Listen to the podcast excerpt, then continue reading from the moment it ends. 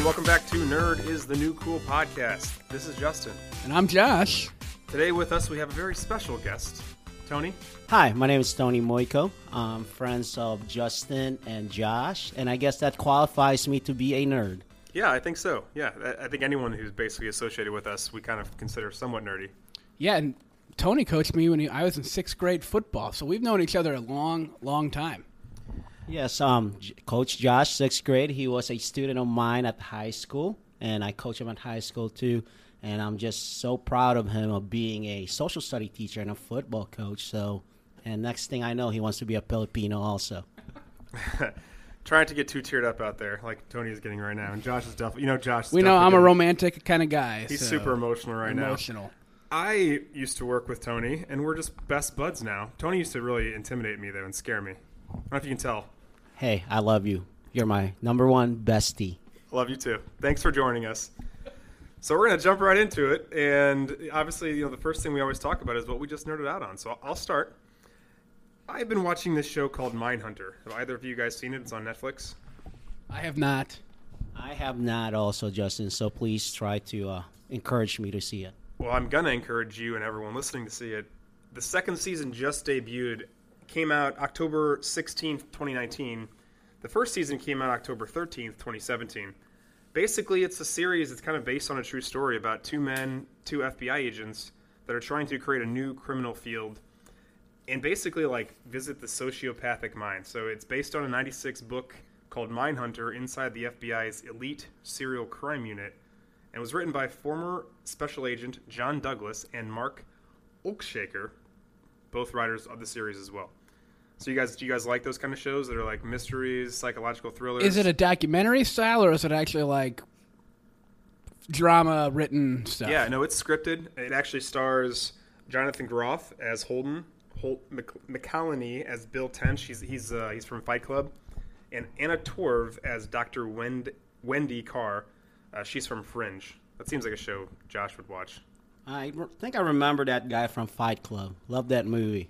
Yeah, he's the guy that says, "When you die, you become Robert Paulson," and he's like, his name is Robert Paulson. Remember that part? That is, I remember that. You Yeah. sounded just like him. I know. I'm pretty good at doing impersonations. He, he wishes he was good at impersonations. Let's be honest here. Well, and So- Jonathan Groff played Hamilton.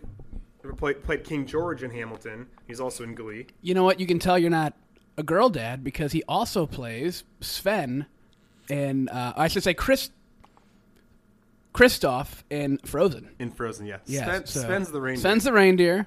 Yes.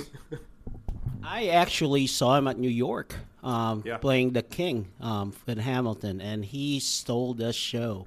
Um, he was amazing. Well, he's incredible in this show, and, and basically, it's it's kind of about it's it's based on a true story. It is about how the FBI de- developed a, a special unit for you know identifying sociopaths, psychopaths, things like that, serial killers. But some of the names are changed, some of the storylines are kind of combined. But this last season was about the Atlanta child murders as well as the BT, BTK killer. It also uh, involved uh, Son of Sam and Charles Manson, just to name a few. And, and a lot of these are like really accurate depictions of the criminals if they've been captured or being captured. You know they need to do? They need to bring Jodie Foster on for season three. Just a throwback, you know. throwback to Silence of the Lambs. Yes, definitely. Yeah. Well, anyway, check it out. Mindhunter season two. It's pretty great. Okay, so for me, I have been watching The Last Czars. It's on Netflix. Summary: It's a chronicle of basically the Romanov dynasty. Justin, Tony, and I are both hi- both history teachers. Do you know who the Romanovs are? They are a Russian dynasty. Oh, oh wow. Okay. So Is that right? yes, you've probably seen Anastasia, the movie, the cartoon movie. I've actually seen the musical. Okay.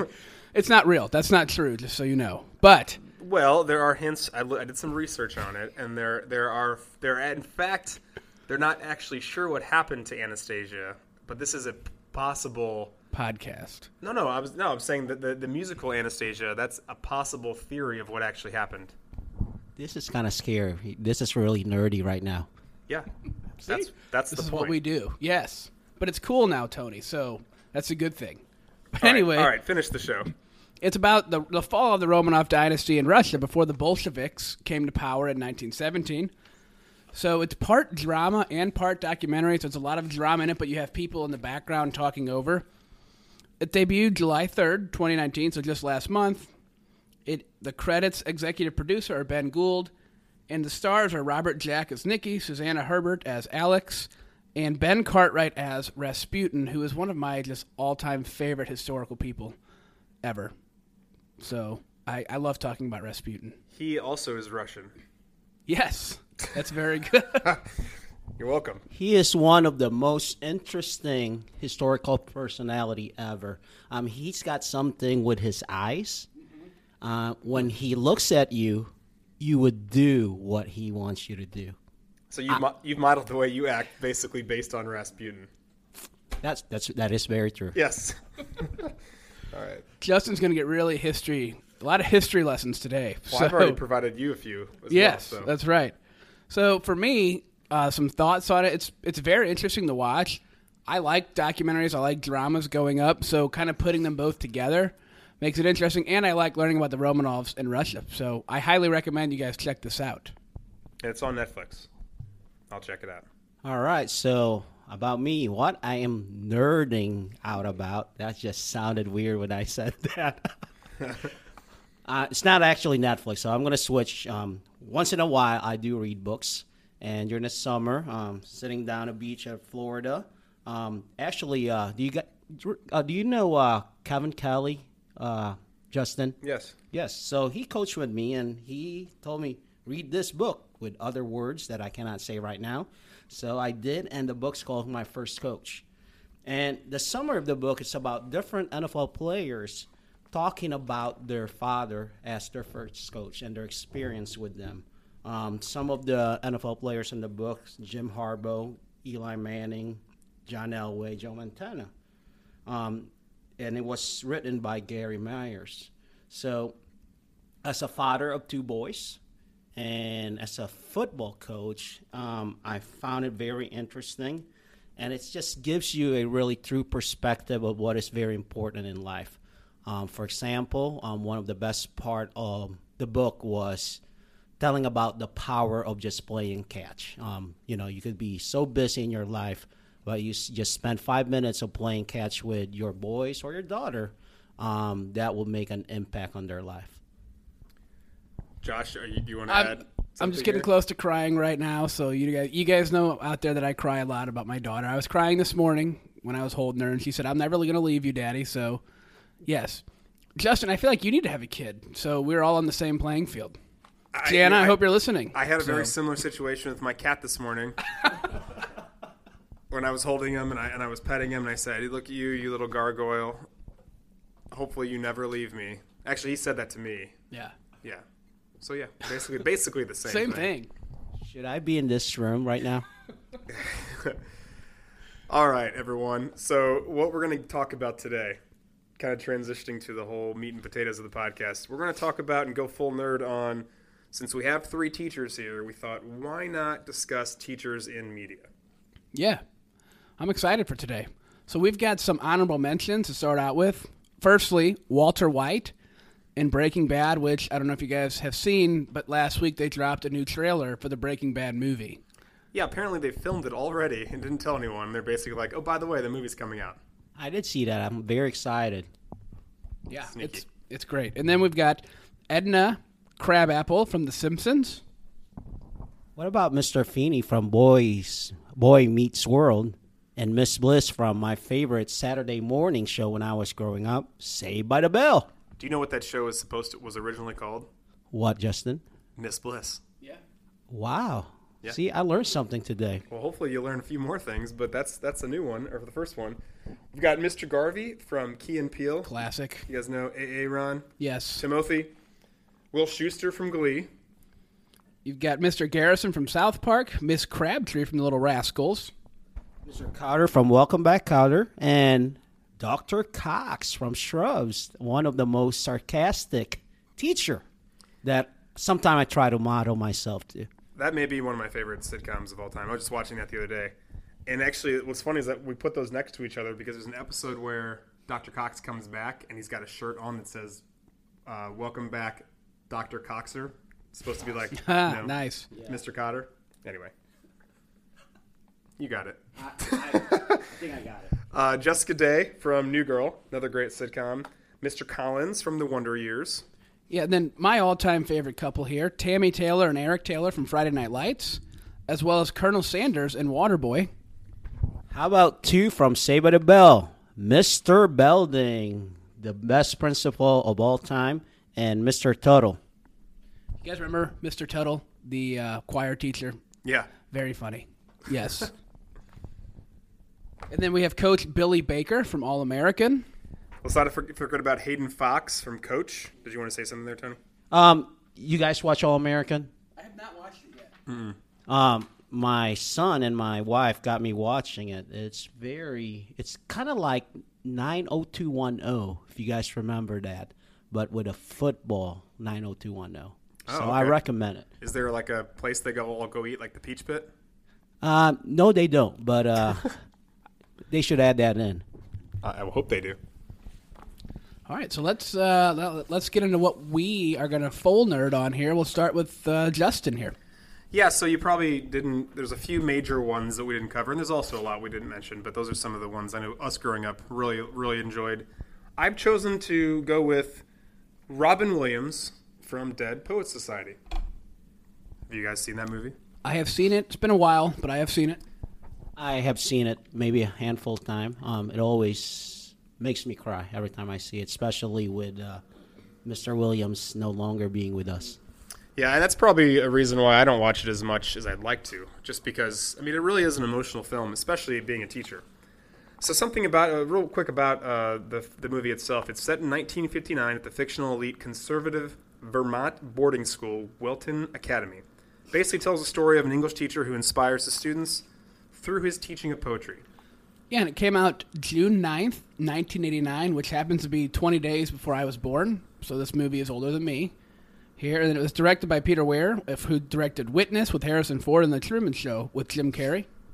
It's written by Tom Schulman, who also wrote What About Bob, one of my favorite movie of all time, and Honey, I Shrunk the Kids. Yeah, and it was as we already mentioned, it stars Robin Williams as John Keating, Robert Sean Leonard as Neil Perry. He's from House and Swing Kids. Ethan Hawke as Todd Anderson, and Ethan Hawke's been in so many things, but Training Day and Reality Bites, and then Josh Charles as Knox Overstreet with SWAT, Kimmy Schmidt, and four brothers. Is that not the most like rich person name you've ever heard in your entire life? Knox Overstreet. It is. and Kurtwood Smith as Mr. Perry. Um, he was at the 70s show and Robocop.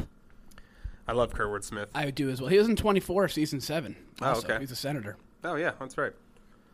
Let's tell you a little bit about some nerd facts about Dead Poet Society, and there are a lot.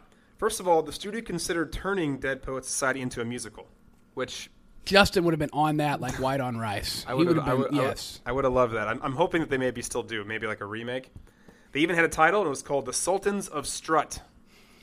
Okay. And the movie is faithful to Schulman's screenplay, except for one scene in which the boys discover that Mr. Keating, this is spoiler alert, okay, has Hodgkin's disease. It was intended to show the audience why Keating is so intent on seizing the day, but Weir thought the movie was stronger without it. It's not really a spoiler alert. It didn't happen. Yeah. Now, you guys know who Jeff Kanew is? Yes, Who is he, Justin? he he was involved with Revenge of the Nerds. He was the director of the Revenge of the Nerds. So originally, they were planning of him of being the director of this movie.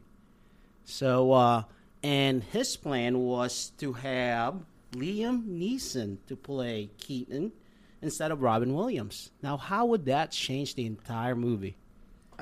I don't know if I can. I mean, I think that time Liam Neeson was in like Darkman. Like I, Yeah. I don't think of him as like a teacher. He played Jean Valjean a few years later, and yeah, like uh, I don't see Liam Neeson, especially now with our modern thought of him as just like this guy that runs around and kills people with his skills. I guess if It's I hard to think, see. well, definitely his the Liam Neeson we know now could not be a teacher. I guess he maybe could, but you know that's around. I guess that's a few years before Schindler's List. He kind of has a like that authoritative figure thing going for him. I, it's still not the same. He's he's Robin Williams is more fun and engaging. Yeah, I just cannot picture it. I just cannot. Neither can I. You know, it's kind of like Will Smith being the genie. Like that's kind of impossible for me to picture as well.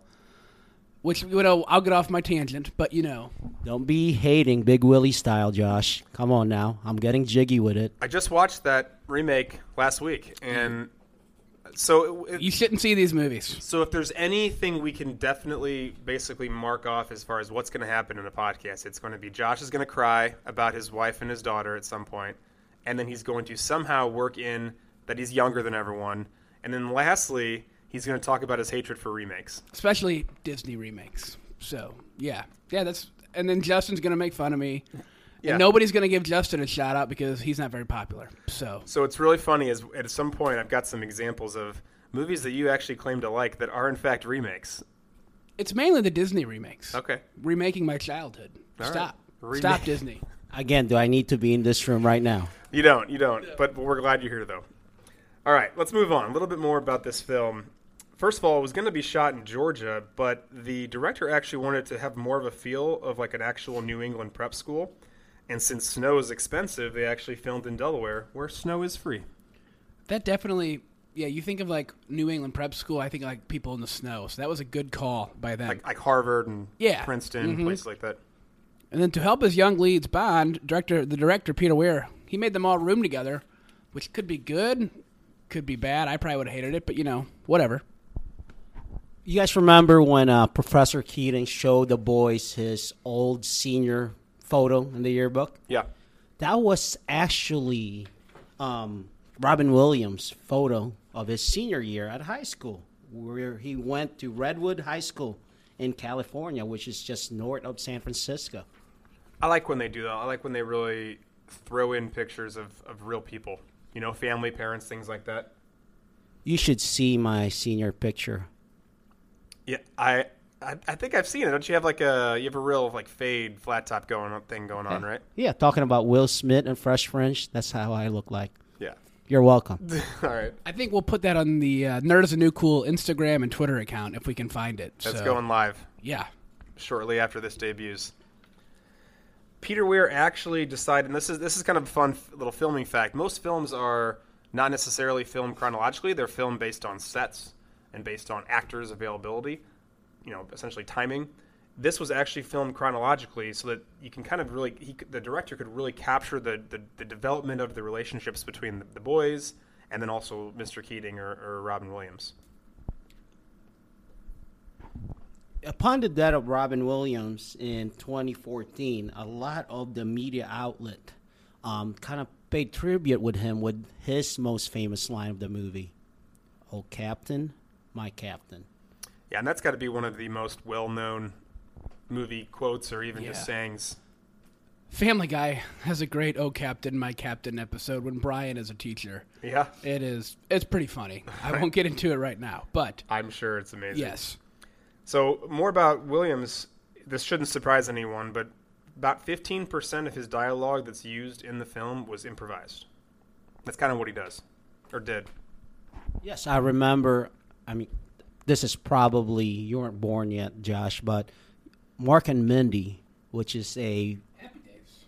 yeah, Happy Days too. Like you see it on like old time TV shows, and a lot of what he did at that time was improvised, and he still did it late in his career. Yeah, like Mork and Mindy. Yeah. Yeah. Yeah. So then the movie's line and Carpe Diem, seize the day, boys, make your lives extraordinary was voted as a 90, number 95 movie quote by the AFI out of 100. It comes from Horace, who was in 65 BC to 8 BC. I always think of a teacher that we all know. Well, Justin, I don't know, maybe you should. Miss Caldwell. Every day I would leave Miss Caldwell's class, she had Carpe Diem, was what she would say to us. I coached golf with her for 10 years. I actually just did a classroom activity um, recently, um, first week of school, where I took my class to show them old homecoming queens pictures, and I told them listen so closely, and one of those pictures was Miss Colwell, and I told them, "Can you hear what she's saying?" and I sing, "Carpe diem, seize the day." That's pretty amazing. Isn't your wife on the wall too? Yes, I married a homecoming queen. Well done. And so is my little brother happens to be on the wall too, the homecoming king. I am not on the wall.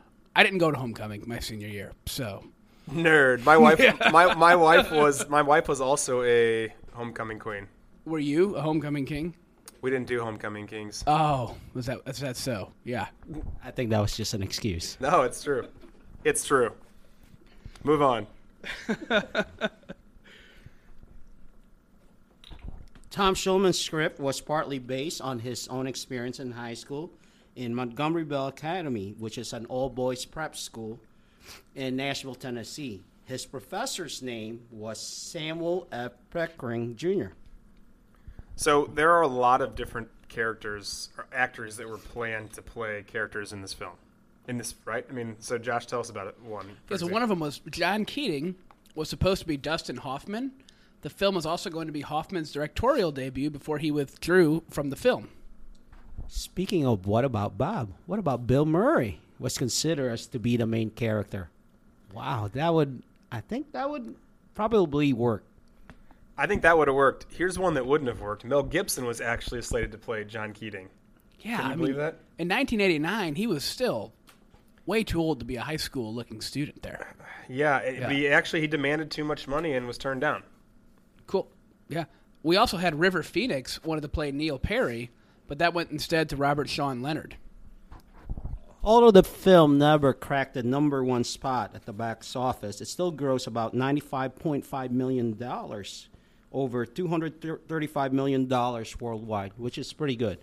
Yeah, and it was the 10th largest grossing film of the year in the U.S. box office and the fifth highest overseas. And it actually surpassed two other Disney blockbusters, Honey, I Shrunk the Kids, and I can't believe this, just based on how much animated films make nowadays, The Little Mermaid.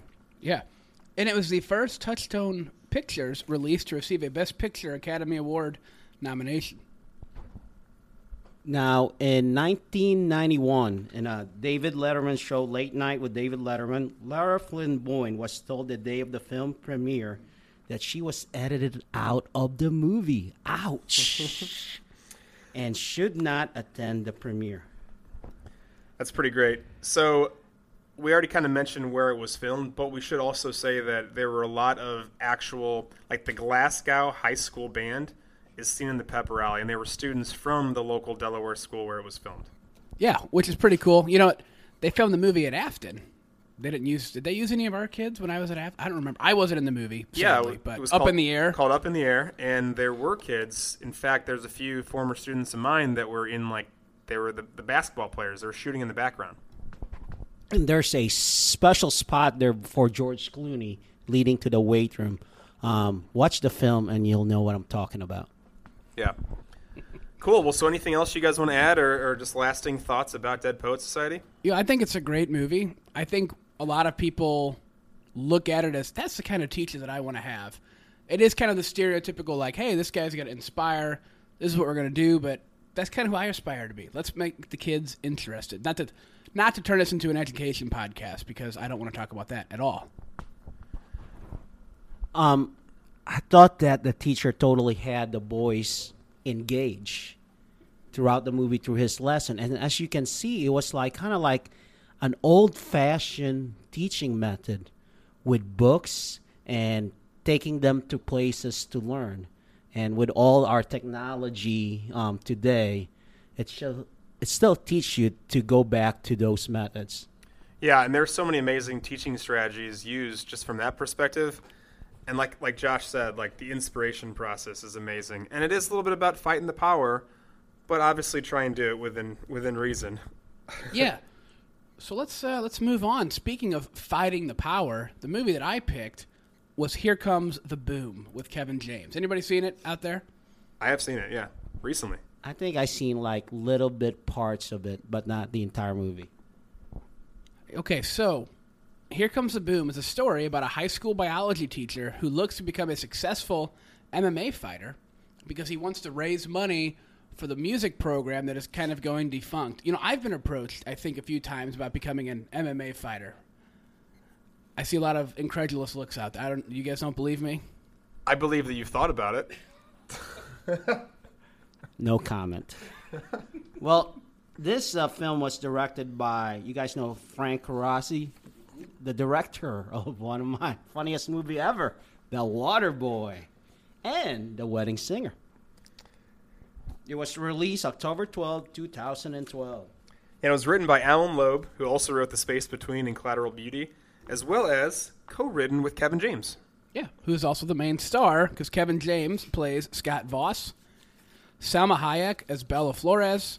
Salma Hayek is in kind of all these movies with these guys, with you know like Adam Sandler, Kevin James. She's kind of part of their pack, I think. She's in a lot of their movies. Grown Ups is what I'm really thinking of. But mm-hmm. and then one of my all-time favorite actors, Henry Winkler, as Marty Streb. And Joe Rogan as himself, Greg German as Principal Betcher. A lot of good nerd facts and behind the scenes stuff for Here Comes the Boom. First off, Kevin James, he worked out 14 months before filming and actually lost about 70 to 80 pounds, which is crazy. And it definitely shows in the film. Yeah, definitely. So Nico, who is kind of like his inspiration in the movie, Scott Voss's inspiration in the movie, and his he's played by Bas Rutten.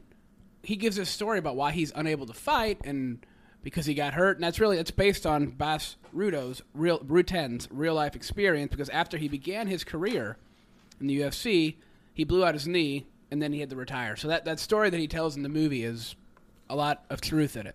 Let me just throw in something about Nico real quick.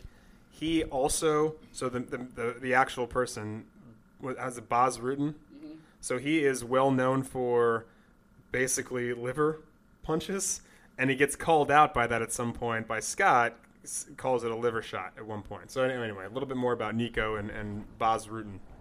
Like I said before, I didn't really watch the full movie, but I did see the part with the most famous quote I didn't tap. Um, that was not originally part of the movie, but Kevin James put it in, and it, he liked it so much that he gave himself $200 bonus for that quote. At, well deserved. Definitely, yes. So the the car the characters ride in during the movie is the same car Kevin James drove in the early seasons of a great show, The King of Queens. You guys King of Queens fans? Yes, a Little bit. So uh, I'm you more of a Kevin James fan. I am a Kevin James fan too. So the last fight of the movie said to take place on UFC 176, and actually uh, UFC 176 was canceled. Um, I don't know if you guys knew that because one of the main fighter was injured, and that fight never occurred. Yeah, and actually, the background in both fighters' locker rooms shows UFC 178 when it didn't happen. Yeah. So then, earlier on in the movie, Scott Voss is teaching his class, and he puts a newspaper over his head. Sadly, it says that a hockey season has been suspended, and when this movie was released in 2012, unfortunately, there was actually a hockey lockout for that season. In season three episode of King of Queens in 1998, uh, Doug Heffernan is trying to get into his car in which he locked his keys. A van pulled up, and an actor named Mookie Barker, and inside of his van it said Scott Voss Blacksmith. Should say that Kevin James, Gary Valentine, Bas Rutten, and Joe Rogan all star together in The Zookeeper. I haven't seen that one. I've not seen The Zookeeper. And then during the music class at the beginning of the movie, one actor's face was accidentally digitally blurred out in several wide shots. In Scott's second MMA uh, fight, the opponent he fought is famed MMA trainer Rafael Cordero. You guys know who he is? I do not. Cordier came into a training fighters such as Anderson Silva, Shogun Rua, and Wanderlei Silva from a legendary Chute Boxe camp in Brazil. He was since moved to Orange County, California, and he started his own MMA academy. I do know Anderson Silva. Yeah, I do too. You guys got any extra thoughts on this movie? Well, really, I just what what about this is makes it your favorite? I just A, I think it's hilarious. I find it very funny. But B, also the fact that you have teachers who are trying to help the school out, help raise money, doing things because I feel like a lot of teachers do that. We we go above and beyond for the most part and he's trying to inspire his kids and I feel like that is my main job, inspire my kids to learn, not to get sappy. But students out there listening, you mentioned this, maybe you get some points. Yikes! That's one way to inspire. I will also say one I liked about it. You're right. Teachers do go above and beyond in many instances, But I've read a lot of articles recently. There are schools across the nation canceling sports and cl- canceling activities and clubs because of funding.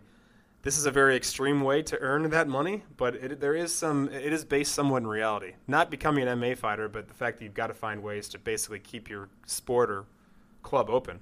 And as a teacher and as a coach, you know, you always have to find ways to raise money because there is never enough.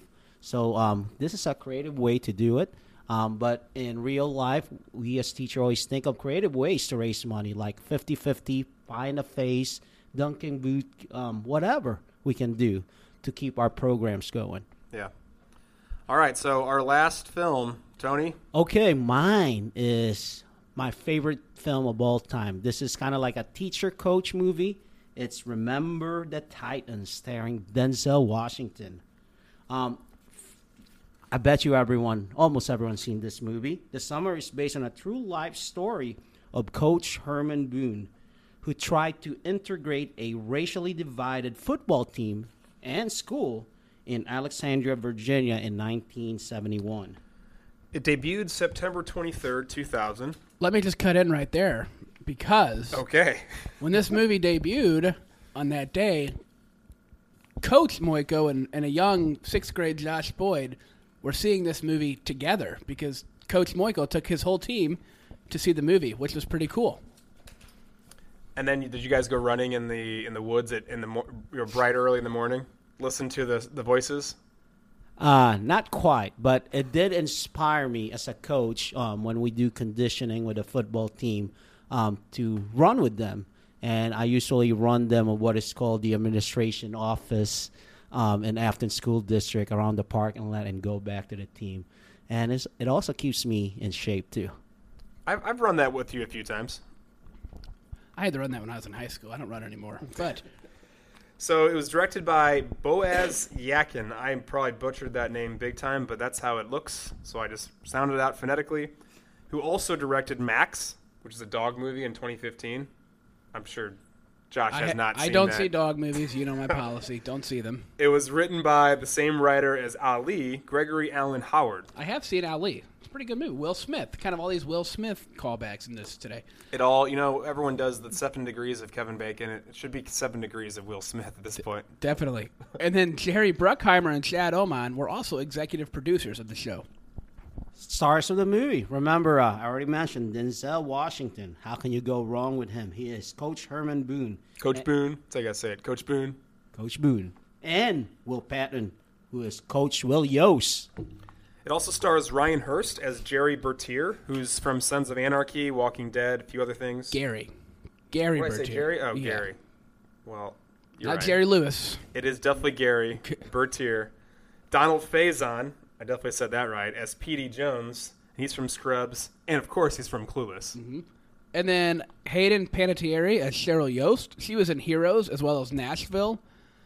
And then Ryan Gosling as Alan Bosley. So whenever all these girls talk to me about how dreamy and stuff is Ryan Gosling is, I said, yeah, but he can't play cornerback to save his life, and he almost cost him the state title. So But he did give up his his position. he did. Yes. What a team player! What a team player. Um, some of the characters in the movie were actually made up. For example, we're just talking about it. Ryan Gosling's character, Alan Bosley. Um, it was made up. It's not real. And you guys remember the character Ray Budds? Very unforgettable. Yeah, jerk. Very selfish. Did not block for the QB. Okay, and uh, Captain Jerry uh, Gar- Jerry Bertier is um, told him Gary Bertier told him that uh, hey, you're cut from the team. T.C. Williams High School was actually integrated years before the football team won the championship in 1971. So they, we're going to find we're going to go through some of these facts, these nerd facts, and there are a lot of things that Disney may have exaggerated upon to make it a little more dramatic. For example, again, the integration. It already happened, so by the time they won, that wasn't necessarily what they were fighting for, but I'm, I'm, I'm sure it was still a gigantic issue. Good morning, good morning. Remember that line when Coach Boone woke up the entire team, incl- including the coaches, 3 a.m. to take a run to the Gettysburg Cemetery. Love that scene. Mm-hmm. Did not happen. Mm. the famous speech that fired my heart did not happen. But the team did take a tour of the Gettysburg Cemetery, and the tour guide did give them some ins- inspiration about some quotes about Gettysburg, but never from Coach Boone. Justin, Gettysburg is a battle in the American Civil War. In case you didn't know that, okay. Civil So- War. I've heard of the Gettysburg Address. Did that happen there? that happened a little bit later, but Oh, yes. Okay. Later, I thought it happened f- earlier. The Gettysburg Address happened after the Battle of Gettysburg. Good. That was that, after. that was a, that was a I was trying to catch you there. Yeah. Spoiler alert: Lincoln, he dies. Okay, yeah. Just put that out there. Okay. We're on we're on fire today. This, know. This is going to be I a, a really funny one or terrible. Either way. So we just talked about Gary Bertier. Him and Julius Campbell in the film are like best friends forever. But in the show, or in real life, I should say, they weren't. They were friends, but they were not best friends. There were plenty of other friends on the team. You mean they weren't strong side? Left side, Strong side. left side. Did they do that? No. Damn. Ronnie Bass, also known as Sunshine, maybe my favorite character. He actually didn't really kiss Gary Bertier on the lips. He was known as the player on the Titans who had the long hair, but while that may have been true, there were a lot of other players on the team. In fact, Gary Bertier also had long hair. Nice.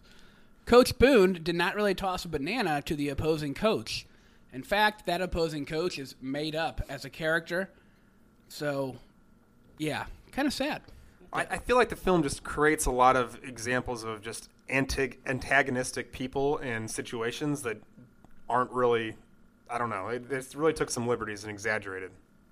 But it made a good movie, though. Oh, it's it's amazing. So, I'm not saying uh, it's not a bad, not a good movie. It's fantastic. So, how do you guys think? Uh, how did they, the movie, the film, the director, how, how, what did you see of Coach Boone as far as how he dealt with the team?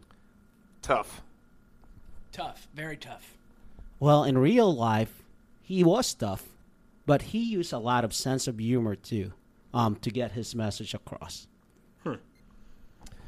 A little bit Sounds more. like a guy I used to coach with and coach under was Mr. Oliver. He was the same way, very tough, but he could be funny and he'd tell the same joke over and over and over again. I think that's why he retired because he ran out of jokes. I'm, I'm sure he's listening to this, right? Yeah, he probably does not know how to do a podcast. Yeah. Does he know what a podcast is? Oh, I hope he does. I hope he calls you, both of you. Another example of, of just kind of again making up some some issues of conflict. Sheryl Yoast is actually not an only child. In fact, she had three sisters. Cheryl also lived with her mother, and you know, basically, Bill Yoast, the the real character, the real person, wasn't a fan of the decision, he, and he said, "I have four da- daughters. I don't like to look like I only have one daughter." I think the big thing with that though was she had died in real life in like 1996. So her sisters were like, for sure, you can make it about her because she's dead. Is one of the main reasons they did that. So Gary Bertier, we've talked a lot about Gary. He was a nationally ranked defensive player and the first All-American football player in the history of Alexandria, Virginia. He completed his senior year and he was on the team All Region, All State, and All American honors. He was going to possibly play for Notre Dame and Alabama. You guys remember the last game of the film? I, I think they did they win. Barely was close. But the reality again, the team was a complete good team, a dominant team. Um, they had 13 victories, where 13 of them were shutouts. Um, they outscored their opponent 338 to 38. That's a damn good team. I wish I have a team like that. Agreed. Yes. Yeah, it, it, what's funny is that TC Williams was actually not the only high school that was integrated in the conference in, uh, by 1971. In fact, every other school the Titans faced were also integrated. So that's kind of a little bit, you know, again, they did a lot of this. They're trying to really make a very powerful point in a powerful movie, but it did embellish the truth a little bit. Which I mean, that's Hollywood. They do that a lot. True. So the object that flew through Coach Boone's window, it was a brick in the movie. In real life, it was a toilet commode. And Herman says, I still remember that incident, the real Herman Boone. Um, but he said, I've never gotten over that incident that particular night. He said, I could never understand how anybody could feel so bad about another human being as to throw a toilet commode through a window. Um, the scene of uh, Gary Bertier being paralyzed because of a car crash. That is true and not true because that really happened after the championship game. So again, another dramatic effect of the movie of that last game of winning it for the our captain. Yeah, for sure. And actually, a little bit more about that. He was coming home from high school's their high school's football banquet, where he was honored with the MVP award. It was just six blocks away from his house. He lost control of his mother's new Camaro, which is how he got injured, and actually was later determined a mechanical failure in the motor mount of the Camaro's engine caused the accident. Yeah, and then in the movie, a big big story of the movie is Coach Yoast not getting in the Hall of Fame, and it's true that he was not selected because he was certainly more than deserving and a long track record of success, and his players loved him. However, the problem was that there was no real Virginia High School Hall of Fame for coaches when it when this time period happened. So, had there been one, he probably would have been in it. But again, he was not in it because there was no real Hall of Fame. Similar to like Tony would be in the Afton Teachers Hall of Fame, but unfortunately it doesn't exist. I can make it exist. Right. so uh, this movie opened a gross twenty point nine oh five million in the U.S., which stopped one of the worst month of a movie ever in U.S., which in September two thousand. Yeah. So, which I mean, that kind of really saved the industry that month, right? That was pretty big. Yes. So, um, also, uh, a lot of football coaches, and you know this, Josh, um, you don't do it, and I don't do it. They use a lot of bad foul languages. so originally, this uh, movie used a lot of bad and foul languages, but since it's a Disney movie, they told the director, "We need to cut this off and cut it out," and that's what they did. Yeah. Um, you know, which gives an example that you don't have to use foul languages to get your message across. So every time, actually, I have to, and Josh knows this. Every time I have to say the S word, I use a Greek word to it. That's I call it caca. Remember that? It's called caca. Uh, I don't curse either on the football field. So Will Smith don't curse either to sell his records. That's right. That's an Eminem line. The seventh degree of, of Will Smith. So one thing I have talked a lot about things that were embellished. One thing that was not embellished were, was the fact that Boone did in fact integrate the buses before they left for football camp. And he said, "quote I forced them on each other. I forced them to learn each other's culture. I forced them to be a part of each other's lives, which is a really awesome thing that yeah. he did, especially to, I mean, just to bring the team together, regardless of what's going on in their own personal lives. Yeah, I think while a lot of the movie was embellished, I don't think we can look past all the racism issues, especially in Virginia, that were going on. So that's a really powerful thing for him to have done. Yeah. And then Boaz Yokin, Yakin was hired to direct the movie, but he didn't know anything about American football, which we all know is the real football. So he then arranged for Yakin to attend a football camp where he learned enough information to be able to get back to directing the film. So he had to go to like football boot camp, if you will probably a pretty good move, and I think it worked out. So, just real quick, what are what are our thoughts? Want you want any more like why this is our? I mean, this is one of my favorite teacher movies, football mm-hmm. movies, whatever you want to call it, Denzel Washington movies. Yeah, I mean all those things. I love Denzel. I used to watch this movie every year before two a days. We actually watched this movie in my sociology classes for a test. So I love this movie. Just the thought of how football brings people together, I think, is really true. I met my best friend who, Carl, another shout out. Carl, you got a shout out last time and this time. And we would have never got together unless it was for football. So it's just really cool movie. And now as a coach, I kind of strive to be like that. Eh, you know, honestly, and despite all of the examples I gave of it not being super accurate, doesn't matter. The mes- message is very clear, and that's what I love the most about it. It's about cooperation. It's about teamwork. It's about ignoring discrimination and, and all those kind of things, and that's what makes it so powerful. It's like the circle of life, Josh. Another remake, Lion King, but I mean, it, it's just so ironic that I'm talking about this movie and you're here, and little sixth grader Josh Boyd, you know, I took his team to watch this movie, and now us a as a responsible responsible adult, you're sitting here next to me, and we're still talking about this movie. And I said, like, this is one of my favorite movie of all time. Every time it's out, I stop no matter what I'm doing. I stop and watch it. And my boys, that's the same too. And one time we were in vacation in Chicago actually for a weekend, and it was on the hotel. And my wife's so mad at me that I spent two hours. We were on vacation to watch a movie that I seen 100 times. Again, as a uh, football coach and as a history teacher, I mean, I love this movie. It's one of the best movie of all time. Um, again, like Josh said, you know, football, um, it can bring everyone together. And I met many, many friends, both players and coaches, and players that still come back into my life, like Josh, um, because of this sport.